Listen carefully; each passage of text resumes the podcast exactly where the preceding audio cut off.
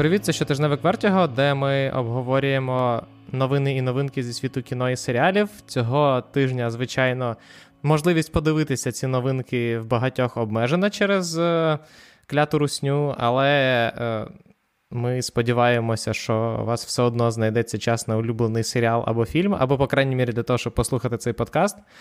І е, ми з Микитою сьогодні, як завжди, починаємо з трейлерів, а саме з трейлера, який показали на Нью-Йоркському комік-коні, і це трейлер Super Mario Bros. Я хотів зробити італійський акцент, і я не буду робити італійський акцент, тому що я не Джаред Лето. Як тобі, Микита?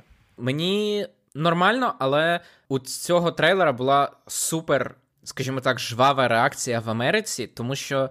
Там це дуже популярний персонаж і дуже популярна франшиза, і тому було дуже багато хоттейків. Переважно хвалили голос Джека Блека, який озвучує Баузера, і сварили голос Кріса, Кріса Прата, Прата, так, який озвучує Маріо, і казали, що він просто говорить голосом Кріса Прата.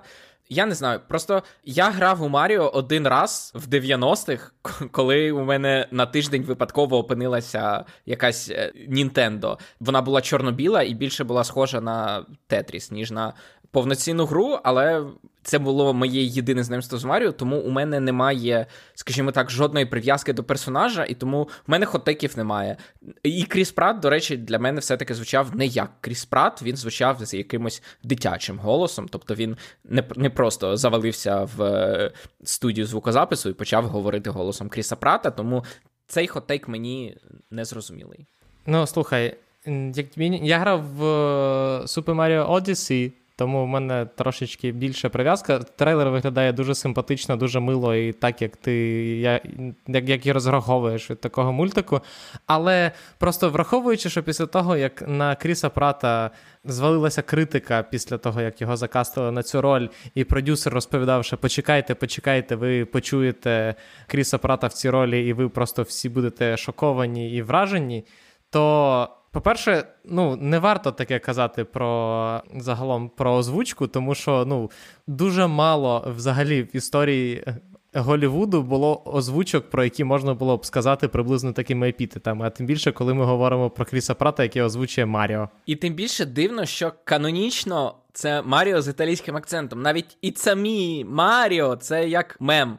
І тому було б, мені здається, цікавіше, якби Кріс Прат записався. Ні, Кріс Прат записався до Джареда Лето на уроки італійської і і, і говорив: а так розумієш, і ні туди, і ні сюди. Ніби і не образливо, і і не фаново, а ну просто Кріс Прат. Так.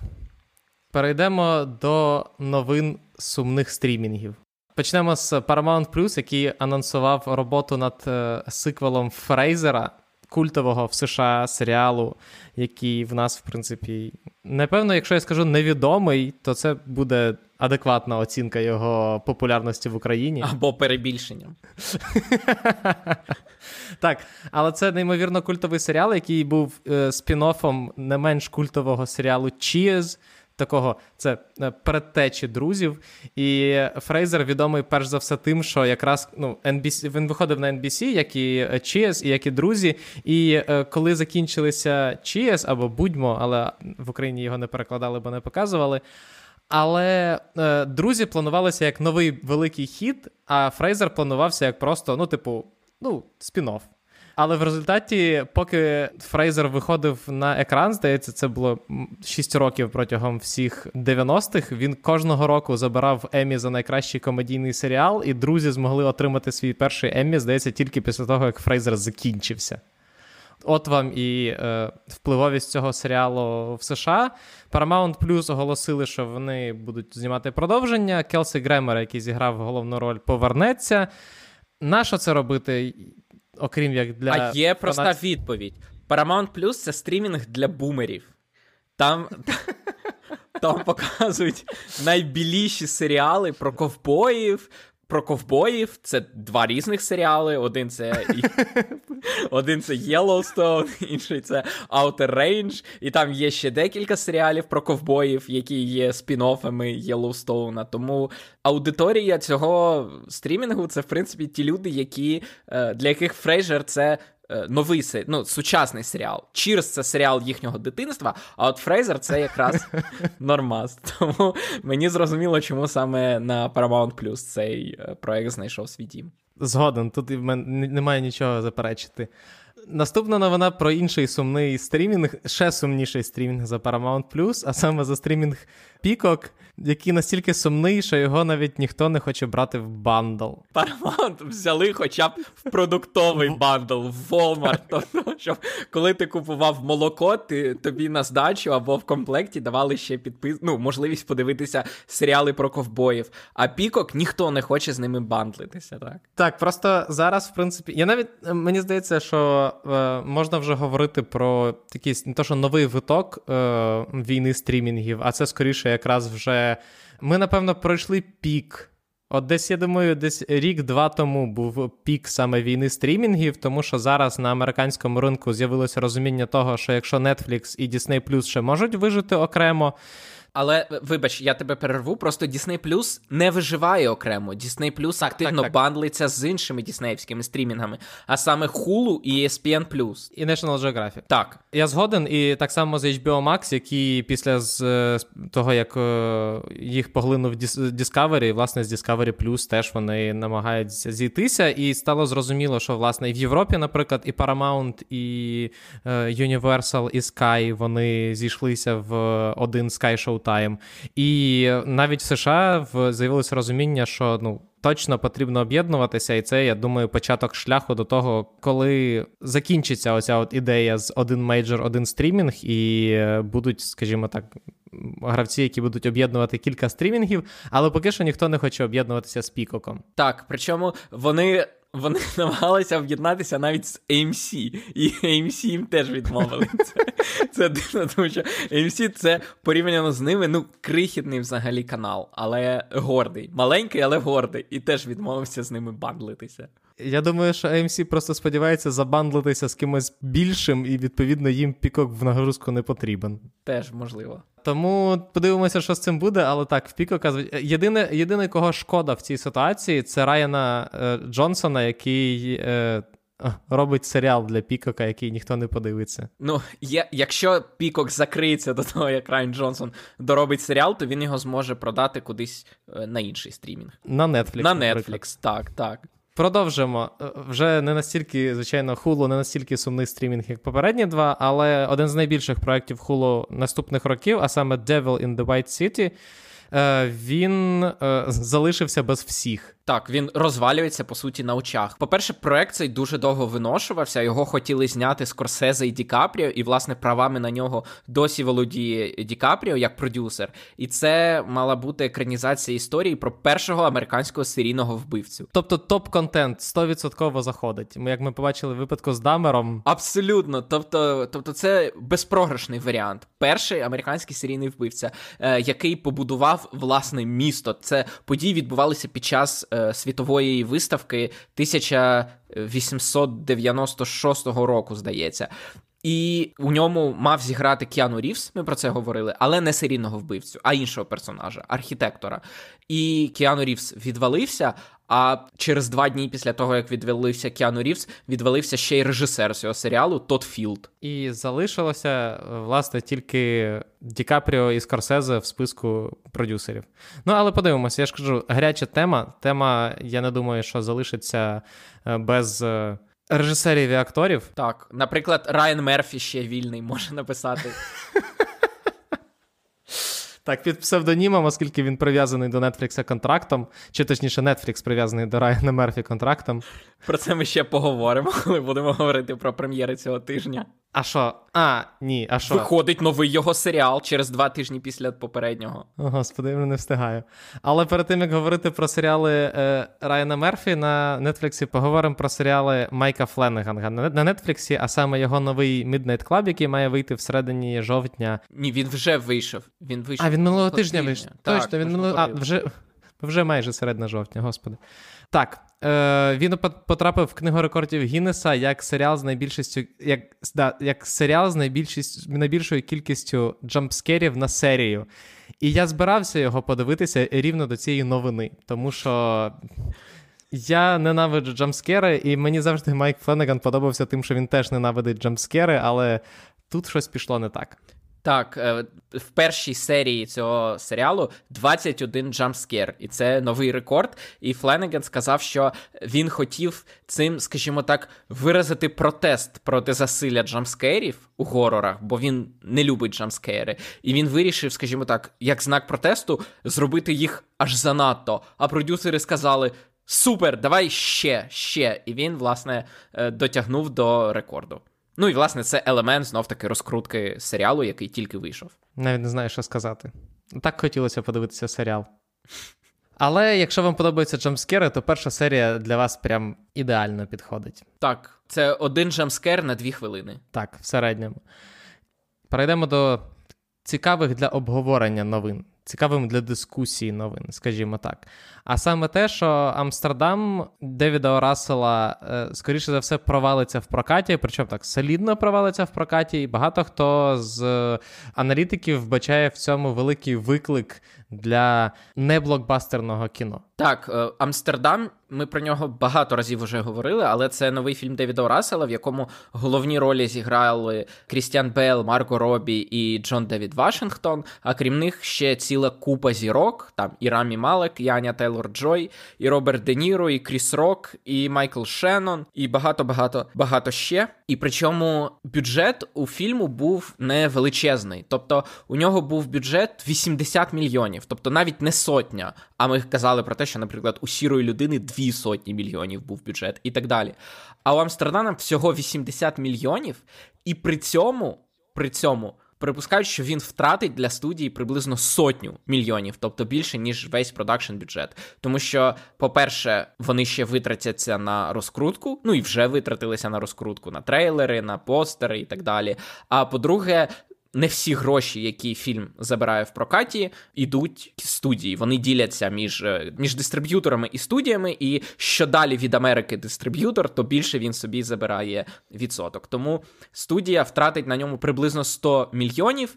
І е, цікаво те, що актори, от цей величезний акторський склад, багато з них працювали за це називається scale, тобто за стандартну таксу не за надба... ну, не за власні якісь е, гонорари, які вони обговорили зі студіями, а за якусь стандартну мінімалку, яку має отримати актор за роль з такою кількістю реплік. Вони погодилися працювати за такі гроші, просто тому що їм хотілося знятися у фільмі Девіда О. Рассела. Е, Крістіан Бейл взяв нестандартні для себе. Він завжди бере 5 мільйонів за роль. У Марвел, я думаю, тільки він взяв більше, бо це Марвел. Але в цілому він бере 5 мільйонів за роль.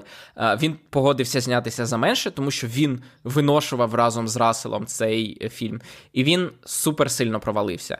І це погано не тільки для Девіда Рассела, а ще й для того, ну скажімо так, це кіно, яке намагається продати оригінальну ідею з. A-list кастом, тобто суперпопулярними акторами. Але цього недостатньо не просто для того, щоб вийти в нуль, а воно втрачає 100 мільйонів. І навіть попри те, що фільм вийшов поганим, ну, критики його не сприйняли.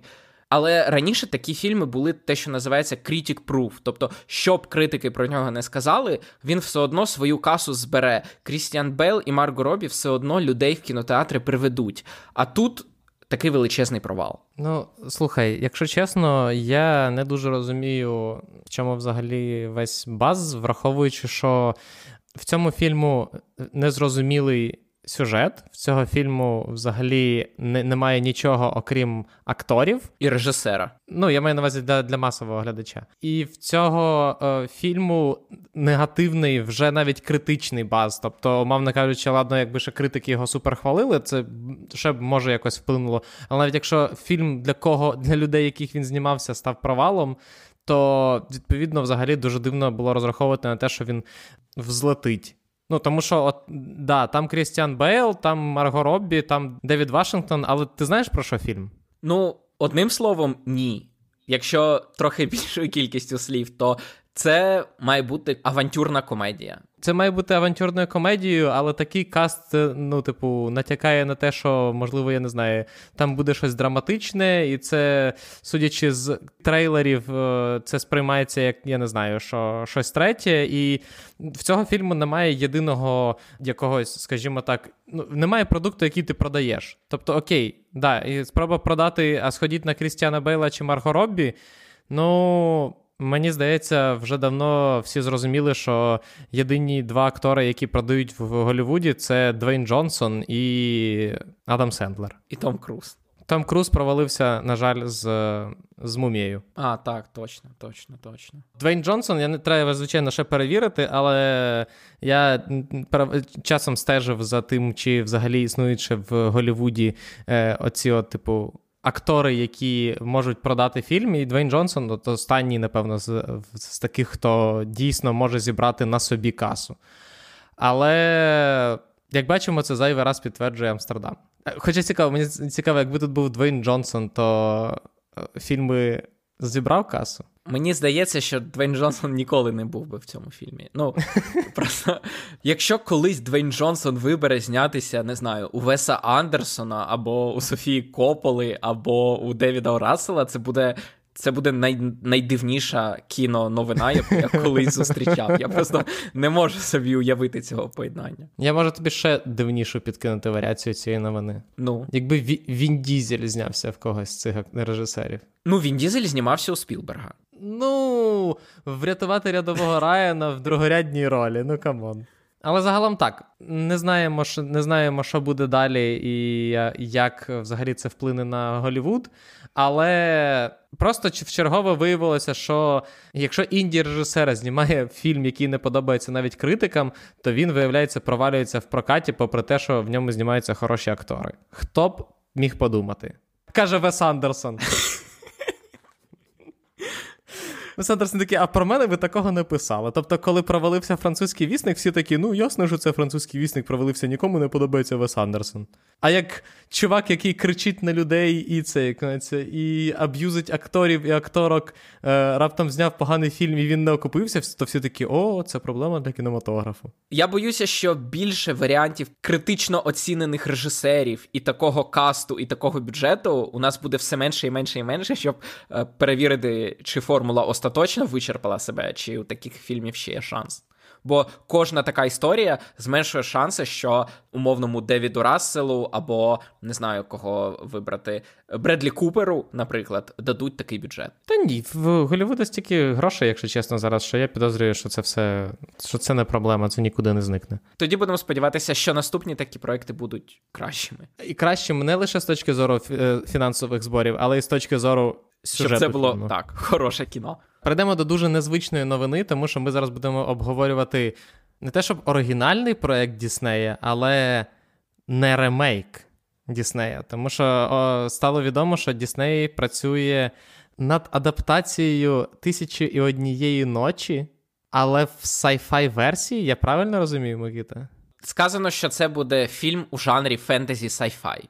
Тобто, це той випадок, коли для Голлівуду фентезі і sci-fi це одна річ. Це там, де якась магія, хтось літає і так далі. Так, але просто факт лишається фактом, що це не live-action ремейк Аладдіна, який вже був, і я не знаю, не щось схоже, а це спроба. Знову екранізувати казку, але цього разу це ту казку, до якої Дісней раніше ще повністю не добирався. Тому що, якщо я не помиляюся, Аладдін... Це тисяча частково... і одна ніч. Абсолютно. Так. Тобто, е, тисяча і одна ніч це збірка казок, найвідоміші з яких це Аладдін, Синдбад і Алібаба і 40 розбійників. І тому. Дивно, що Дісней береться за проект під назвою Тисяча і одна ніч, тому що це буде антологія, наймовірніше, або це якась історія звідти, яка ще не була екранізована. Тобто антологію це в принципі важко продати антологію. Успішних антологій касових їх практично немає. А Дісней не працює з неуспішним касовим кіно, особливо через свій дійсний банер. Тобто, це не Searchlight, який робить, в принципі, не масове, не касове кіно, а може собі дозволити якісь експерименти жанрові. Це саме Дісней через Дісней робить, а значить, вони хочуть заробити багато грошей. Як ти зробиш антологію з фільму? Ну. Фільм, в якому є різні частини. Коли в останнє хтось таке робив? Е, Вес Андерсон у французькому віснику в минулому ну, році.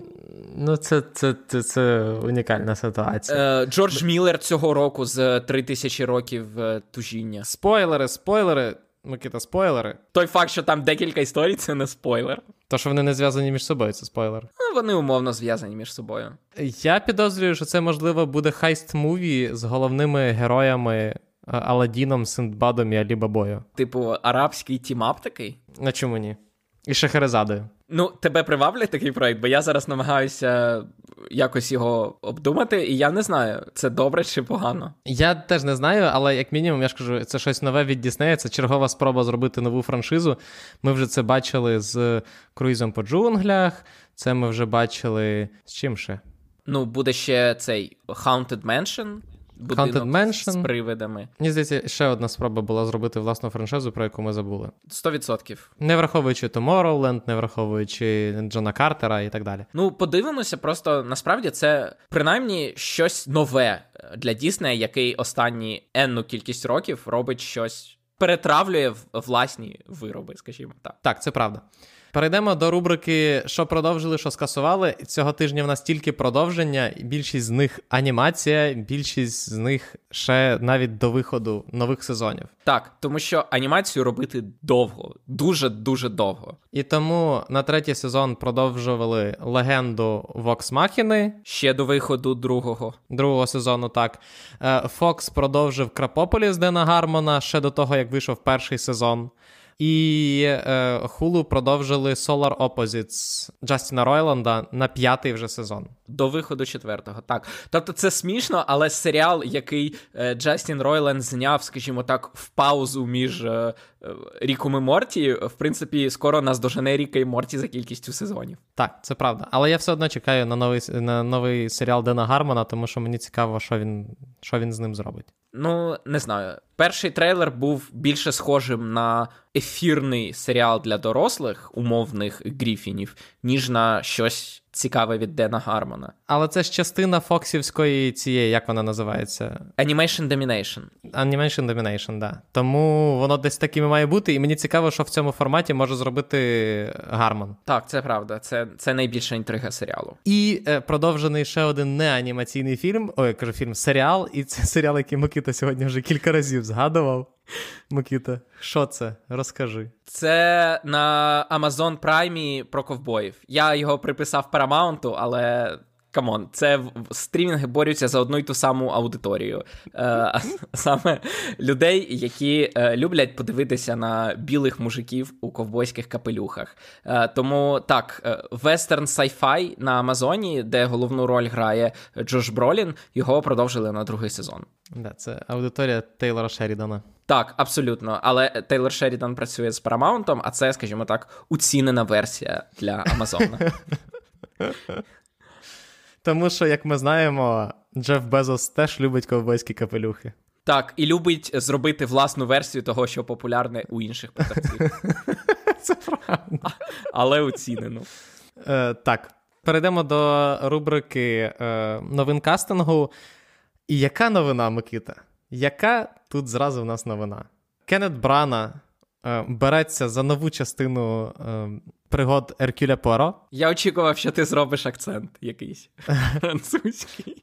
Брюс... Е, кажу, брюссельський, господи, бельгійський, Микита. Бельгійський акцент. Окей. Це буде екранізація е, Haunting in Venice, тому що, ну, все-таки Венеція це теж непогане місце для того, щоб розважитися на зйомках. А як ми знаємо з е, смерті на Нілі, Кеннет Брана тільки це і робить на зйомках, що, що розважається, тому що нічого іншого хорошого він на цих зйомках не робить. І там знову таки буде ensembled cast, як і в попередніх випадках. І там будуть Мішель Єо, там буде Джеймі Дорнан, там буде Тіна Фей. І. Я всіх назвав Микита, чи ще хтось? Там буде ще хлопчик, який грав у нього головну роль у Белфасті. Right. Джуд Гіл. Його звуть Джуд Гіл. Тягне своїх. Так, Джеймі Дорнан теж знімався в Белфасті.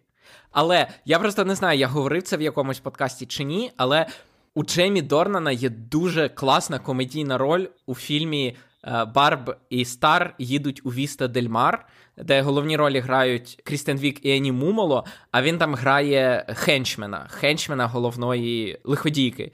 І у нього є пісня, де він пісня сповідь, там де він співає про те, як йому сумно і як він мріє, щоб йому відповіли взаємністю.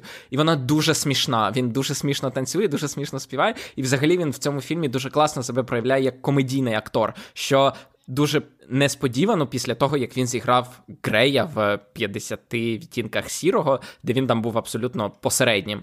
Тому це дуже класна, щира роль. І тому, якщо вам цікаво, чи справді Джеймі Дорнан хороший актор, то він принаймні дуже класний, харизматичний комедійний актор. Ну але слухай, ми вже знаємо, що Дакота Джонсон хороша акторка, і Джеймі Дорнан теж хороший актор. Тому 50 відтінків сірого це просто була спроба їхня заробити. Тому що сутінки це проклята франшиза. Тому що коли Паттінсон і Крістен Стюарт знімалися в сутінках, теж всі думали, що вони погані актори. Тепер виявляється, що і Паттінсон, і Крістен Стюарт це чудові актори. А потім у 50 відтінках сірого, які є по суті спін-оффом сутінок, теж головні актори в цій франшизі грають жахливо, а за її межами чудово. Це я вважаю, має бути стейтмент. Але мені цікаво насправді взагалі подивитися новий фільм про Еркюля Пуаро, тому що, як ми пам'ятаємо, якщо хтось не дивився, то в попередньому фільмі в смерті на Нілі Еркюль Пуаро повісив свої вуса на гачок. А вони спеціально для цього вибрали одну з найменш відомих історій про Пуаро. Це буде екранізація роману Halloween Party і дії будуть відбуватися на Геловін. І зачин в тому, що це буде Еркюль Пуаро, який вже закінчив кар'єру детективну. І він приїжджає просто на вечірку до друзів. Е, на Геловінську вечірку, але там відбувається вбивство, і він змушений згадати, скажімо так, дістати вуса з шафи і знову їх повісити собі на лице. Тобто е, детективної роботи там знов буде мало, так? Так, але там буде атмосфера Геловіну від е, Кеннета Брани. Тебе це не не купує? Не купує тебе це? Я не знаю. Ну після смерті на Нілі, звичайно. В мене певне специфічне ставлення до. Я просто розумію, що це цілком може бути чергова серія того, як creepy дід спостерігає за людьми тепер вже в геловінських костюмах. Так і буде. Перейдемо до наступних новин, а саме до проекту Роберта Егерса Носферату доєднався новий актор, і це Ніколас Голт. І цей фільм став ще кращим. Так, але знаєш, що цікаво? Те, що е, Носферату це ж екранізація Дракули, так? Угу, Брема так. Стокера. Але Ніколас Голт вже грає в одній екранізації Дракули, яка вийде наступного року. Він грає в комедії Ренфілд про помічника Дракули Ренфілда. І він там грає Ренфілда, а Дракулу там грає Ніколас Кейдж. І відповідно в одному проєкті про Дракулу Голт грає Ренфілда, а в іншому він, скоріш за все, зіграє. Цього хлопця, який, власне, забирає забирає наречену Дракули. Джонатана Харкі. Так, так, так, так. Відповідно, з якоїсь причини Холту дуже подобається цей роман, мабуть, тому що в двох фільмах одночасно грати за одним романом це, це солідно. Згоден. Тут е, згоден, але фільм Егерса дуже чекаю. Серіал по Дюні, а саме Dune The Sisterhood, отримав отримав головних героїнь. Це буде Емілі Вотсон і Ширлі Гендерсон. Емілі Вотсон знімалася дуже багато де. Я навіть не знаю, чи є сенс говорити її найвідоміші е, ролі. Ну, вона, наприклад, в Чорнобилі грала. Угу. А Ширлі Гендерсон найбільше відома як е, плаксива Міртл з Гаррі Поттера. Так. Схожі вони тобі на сестер Бене Ґессерит, чи ні? В чорних платтях і в, в... вуалях? В вуалях, так, в принципі, будь-хто схожий на сестер Бене Ґессерит. Окей, я теж не сумніваюся, це класні британські акторки, що називається класичного виховання, тому чудовий кастинг. Так, але найкращий кастинг, Микита. Ну, давай. Це кастинг Джареда Лето на роль е, Карла Лагерфельда. І в мене є два питання до цього проекту. По-перше, це не питання, мені просто цікаво. По-перше, як далеко зайде Джаред Лето в, в своєму методі е, в спробі дотягнутися до Карла Лагерфельда? Е, тому що, як ми знаємо, е, Деніел Дей Люїс, коли готувався до примарної нитки, він навчився шити. Як ти думаєш, чи навчиться шити Джаред Лето? Чи він просто буде говорити з. Я не знаю, чи в Карла Лагерфельда був акцент, але як ми знаємо, Джаред Лето він майстер акцентів. Я я просто шкодую, що Джаред Лето зіграє Лагерфельда, хоча він міг би продовжити свого персонажа з франшизи Гуччі, якось вписати Лагерфельда в його історію. Розумієш? Я хочу франшизу про його персонажа з Гуччі, і це буде про світ світ моди, в якому до будь-якого модельєра завалюється е, Джаред Лето і говорить смішним італійським акцентом. Найцікавіше, якщо чесно, для мене це як роль Карла Лагерфельда буде вписуватися в той факт, що на всіх показах, на всіх червоних доріжках Джаред Лето е, з'являється в дуже краткастих, дуже яскравих костюмах Гуччі. І він дуже давно вже співпрацює е, з Гуччі. Але Карл Лагерфельд відомий тим, що останні, я не знаю, 30 років носив виключно чорні костюми чорні окуляри і чорні рукавички. І відповідно, як в Джареді Лілето зійдуться ці два персонажі, а він, як талановитий метод-актор, не може як ніяк інакше. Як він це переживе, я не знаю. Я дуже переживаю за його психологічний стан. Перейдемо до телепрем'єр, Микіта. Давай, з чого почнемо? Почнемо з серіалу The Playlist. Так, це міні-серіал, який вийде в четвер на Netflix. Е, це шведський міні-серіал. Е, але, по-перше, такий серйозний преміальний. А по-друге, він про шведа, а саме про Деніела Ека, який був засновником Spotify. І це, скажімо так, шведський такий е, соцмережа, social network або Стів Джобс про їхнього власного технічного генія, як як це назвати, бізнесмена і підприємця, який створив власну технологічну імперію. Е, так, це шведський міні-серіал.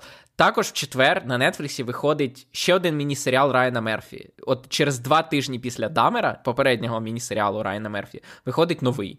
Він називається Наглядач.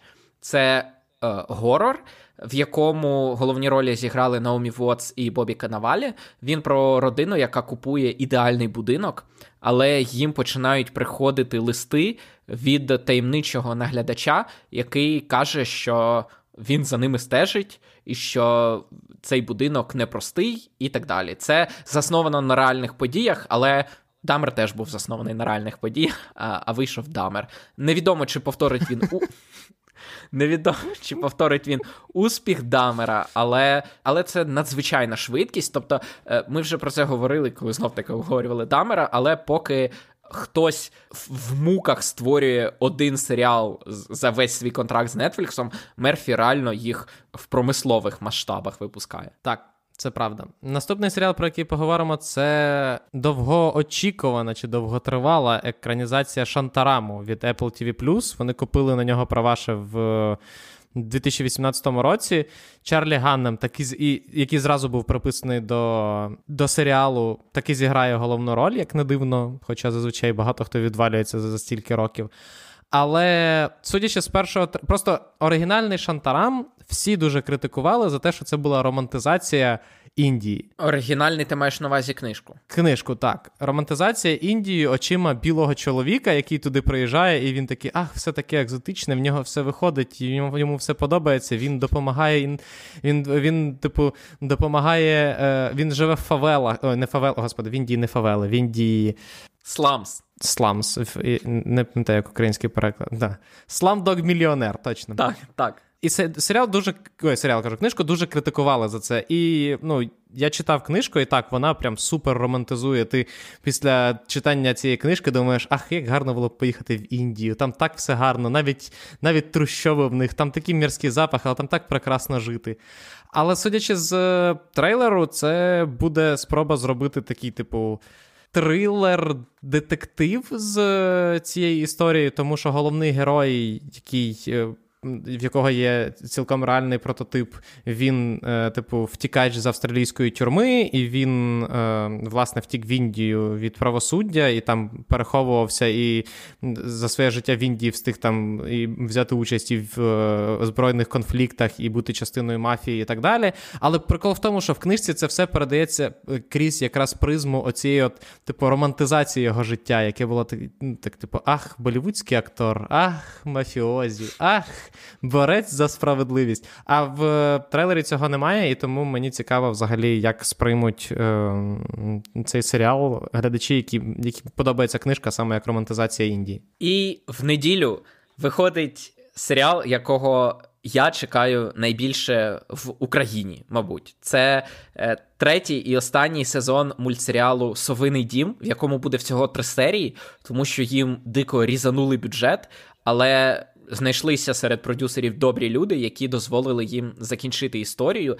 І це, по-перше, я про нього писав текстовий матеріал на Вертіго, я його прикріплю до опису подкасту.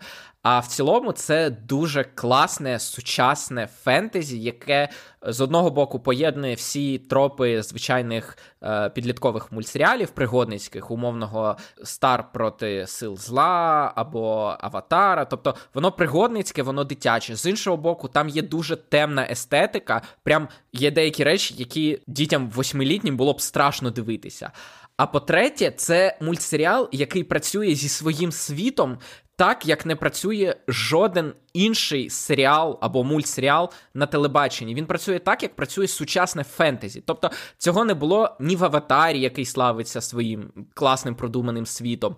Цього немає, наприклад, у володарі перснів або в Грі престолів, які написані за канонами класичного фентезі. А саме в класичному фентезі, умовно візьмемо володаря перснів, світ, в якому відбуваються події, це декорація, так, в якій відбуваються події. Там є герої, вони там живуть, і в принципі події, які з ними відбуваються це їхня подорож в цьому світі, так? А в сучасному фентезі, якщо ми візьмемо Сандерсона, або якщо ми візьмемо Нору Джемісін, то там дуже часто світ є елементом сюжету, і герой, просуваючись по історії, змінює світ. Тобто той світ, в якому він починав, це не той світ, яким все закінчується. Бо виявляється, що зі світом щось не так. І відповідно, світ він розкривається нам по-новому не тільки тому, що герой приходить в різні його регіони, а ще й тому, що він його по-новому відкриває і змінює. Відповідно, якщо ви читали книжки, про які я згадую, там у Сандерсона це е, архів Буре світла або е, Народжений туманом. У Нори Джемісін це трилогія про розбиту землю, то ви розумієте, про що я. І от в совиному домі є те саме. Тобто Героїня змінює світ, і він не те, чим здається. Там дуже класні заплутані сюжетні лінії. Там, звісно, все це не має значення, якби там не було цікавих персонажів, і там дуже класні персонажі, там дуже класна романтична лінія між нею і Еміті, яка е, дівчинка з дуже шляхетної родини. Словом, там все зроблено прекрасно. Мені дуже шкода, що його не продовжили на повний третій сезон, і там буде всього три великі 40 хвилинні серії. Але принаймні це закінчення історії, і я дуже радий, що він принаймні отримає. Кінець. Чекай, тобто замість 12-10 е, хвилинних серій ми отримаємо 3 40 хвилинні серії? Ні, е, замість 20-20 хвилинних. Mm. Ага. Gravity Falls теж був 20-хвилинним? Так, Gravity Falls теж 20-хвилинний. І цей 20-хвилинний. Якщо порівнювати Gravity Falls і Owl House, Микита. Ну, е, мені здається, що в Owl House набагато кращий ворлдбілдинг. Gravity Falls він все-таки бере наш світ і трошки його змінює. А Owl House це прям фентезі. Це прям фентезі з іншим світом. Окей, окей, я зрозумів. Ну, як ви можете почути з, з захопленого голосу Микити, серіал варто чекнути. Хоча я так, е, наскільки я пам'ятаю, перший сезон там не найкращий. Е, там перша половина першого сезону слабенька, тому що він е, грає багато в чому за шаблонами інших мультсеріалів. Він розганяється в другій половині е, першого сезону, а друга половина другого сезону це взагалі. Топ, тому що вони вже на той момент знали, що їх скорочують. І, по-перше, там там взагалі в усьому серіалі дуже багато мета-жартів, а там з'являються мета-жарти навіть про те, що їх скорочують, так? І вони е, взагалі не витрачають часу на філери. Тобто там кожна серія це чистий сюжет, це чистий розвиток. І через те, що деякі лінії сюжетні вони трохи поспішні, і хотілося б, щоб їм дали подихати. Але ну він дуже класно написаний, і тому. Друга половина другого сезону, там кожна серія це прям квінтесенція сюжету важливого розвитку персонажів, і прям ну, все топ. Для мене прям це ну, один з найкращих серіалів, які зараз виходять. Якщо ви після цього не дасте шанс е, совинному дому, то що з вами не так? А ми тим часом перейдемо е, до кінопрем'єр. А саме почнемо з нашої рубрики Кіно на дивані і говоримо про фільми, які виходять на стрімінгах. І перше ми говоримо про фільм про кроляття Брідж Холлоу який вийде в п'ятницю на Нетфліксі, і який є класичним геловінським фільмом. спукі фільмом. Тобто не горором, а типу. PG-13 горор. Ні, навіть не PG-13, да, PG-13 горором. Головну роль в ньому зіграє Марлон Веянс, але 20 років тому цю роль би грав Еді Мерфі. Так. І там зіграє Прая Фергюсон, яка грала Еріку і грає Еріку в дивних дивах. Враховуючи, що в минулому році. Ні, це не минулому році було, це було раніше. Це було два роки тому, здається. Геловін Г'юбі був не найгіршим фільмом, якби в ньому тільки не було Адама Сендлера. То, в принципі, це хороша ніша яку Netflix, в принципі, нормально заповнює. Так, за сюжетом, за сюжетом там оживають, начебто, декорації геловінські, і головний герой. Він у нас скептик, це Марлон Веянс, який не вірить в усі ці штуки, бо він взагалі е, виклад... вчитель у школі науки, те, що називається, бо в Америці немає окремо фізики, хімії. Там це один предмет, science називається. От, і відповідно він там мусить з ними битися і, і повірити в Хеллоуін. Ой, чи це спойлери? Тому так, класичний такий е, атмосферний фільм для того, щоб просто чимось себе розважити е, перед Геловіном. Інший фільм, який виходить на хулу, це. Мені здається, це трошки outdated фільм, тому що цей фільм ідеально вписався всередину 90-х. Поруч із uh, Ten Things I Hate About You. Да, і Clueless. Але єдина відмінність, е, тобто, ви зрозуміли, що ми говоримо про екранізації класичних творів. Шекспір і Джейн Остін. Розалін це знов таки гра з Шекспіром, а саме з Ромео і Джульєтою, але це не переносить події в сучасність, а залишає події там, в середньовіччі. Але розповідає нам не про Ромео, не про Джульєту, а про Розаліну. Розаліна це двоюрідна сестра Джульєти, і е, вона була дівчиною Ромео до того, як він пішов до Джульєти. І весь фільм це власне ромком, де вона мріє розлучити Ромео і Джульєту і повернути Ромео до себе. Це класно. Ну, типу, це звучить круто. Хулу мене радує останнім часом. І це це чергова. Це прикольний high concept. Так, е, головну роль зіграла Кейтлін Девер, яку ви можете знати за Booksmart. Там вона зіграла одну з двох головних ролей. Тобто вона не Біні Фельдштейн? Ні, це не Біні Фельдштейн. І останній фільм це дуже дивний проект, а саме це спешл старого серіалу Джастіна Ройланда, який навіть не вийшов в ефір, який так. заробили на етапі пілоту. Так, і от мені здається, от розумієш, от для цього потрібні стрімінги. От для такого, для того, щоб талановиті люди, які роблять класний продукт, мали можливість робити щось для серця. Так, це називається The Polony Show Halloween Special, і це антологія з 13 короткометражок, переважно горорних, які зроблені в дуже різному стилі, в дуже різному е, тоні і так далі. Але вони як е, між ними такий от through який їх поєднує. Це от герої цього Полоні Шоу серіалу Джастіна Ройланда, який зарубили ще на етапі пілоту. І, власне, це от така спроба експеримент. Тобто, це чистий експеримент для себе і для людей, які намалювали ці короткометражки. Якщо вам подобаються дивні, експериментальні, прикольні, незвичні проекти, анімаційні, то от е, зверніть увагу на оцей, тому що так, це супер нішево і добре, що хулу ну реально хулу дозволяє дуже цікаві експерименти, і це один з них. Перейдемо до українського кінопрокату. Навряд чи хтось вибереться в кіно на цих е, вихідних, якщо чесно, враховуючи небезпеку обстрілів. Але якщо раптом, то ви можете подивитися нову частину Геловіну. Це остання частина трилогії перезапуску яка починалася дуже хорошим перезапуском Геловіну, продовжилася поганим продовженням перезапуску Геловіну, і от е, збирається закінчувати третьою частиною перезапуску Геловіну. Ну, коротше, якщо вам подобається історія Майкла Майерса і вам подобається франшиза Геловіну, то це ваш фільм. Якщо вам не подобається, то навіть не намагайтеся. Наступна прем'єра це Максим Оса. Двокрапка золото песиголовця, схоже, таки визначилися з е, форматом назви. Е, в четвер, знов таки, ми про нього говорили, коли виходили трейлери. Ми про нього згадували. Тепер, нарешті, він е, дійшов до кіноекранів. Це про козака, який розслідує, куди поділося золото польського короля. Наступний фільм це неочікувана для нас прем'єра, тому що ми її не розраховували в українському прокаті і записали обережно спойлери ще тоді, коли він вийшов на стрімінгах в світі, а це саме рішення піти Пакачанука. Микита, ти записував подкаст, розкажи про щось. Це це запросто претендент на один з найкращих фільмів року, і це Є класний бонус, ви можете піти на фільм, а потім одразу вимкнути обережно спойлери і послухати, що ми з Сашою про нього думали. Тому що, коли ми його обговорювали, ми ще не знали, що він вийде в українському прокаті, і буквально через тиждень після того, як він вийшов, е, стало відомо, що він вийде в українському прокаті. Якщо знову таки хтось хоче сходити на мультик в такий час, то можете сходити на Теда мандрівника закляття мумії.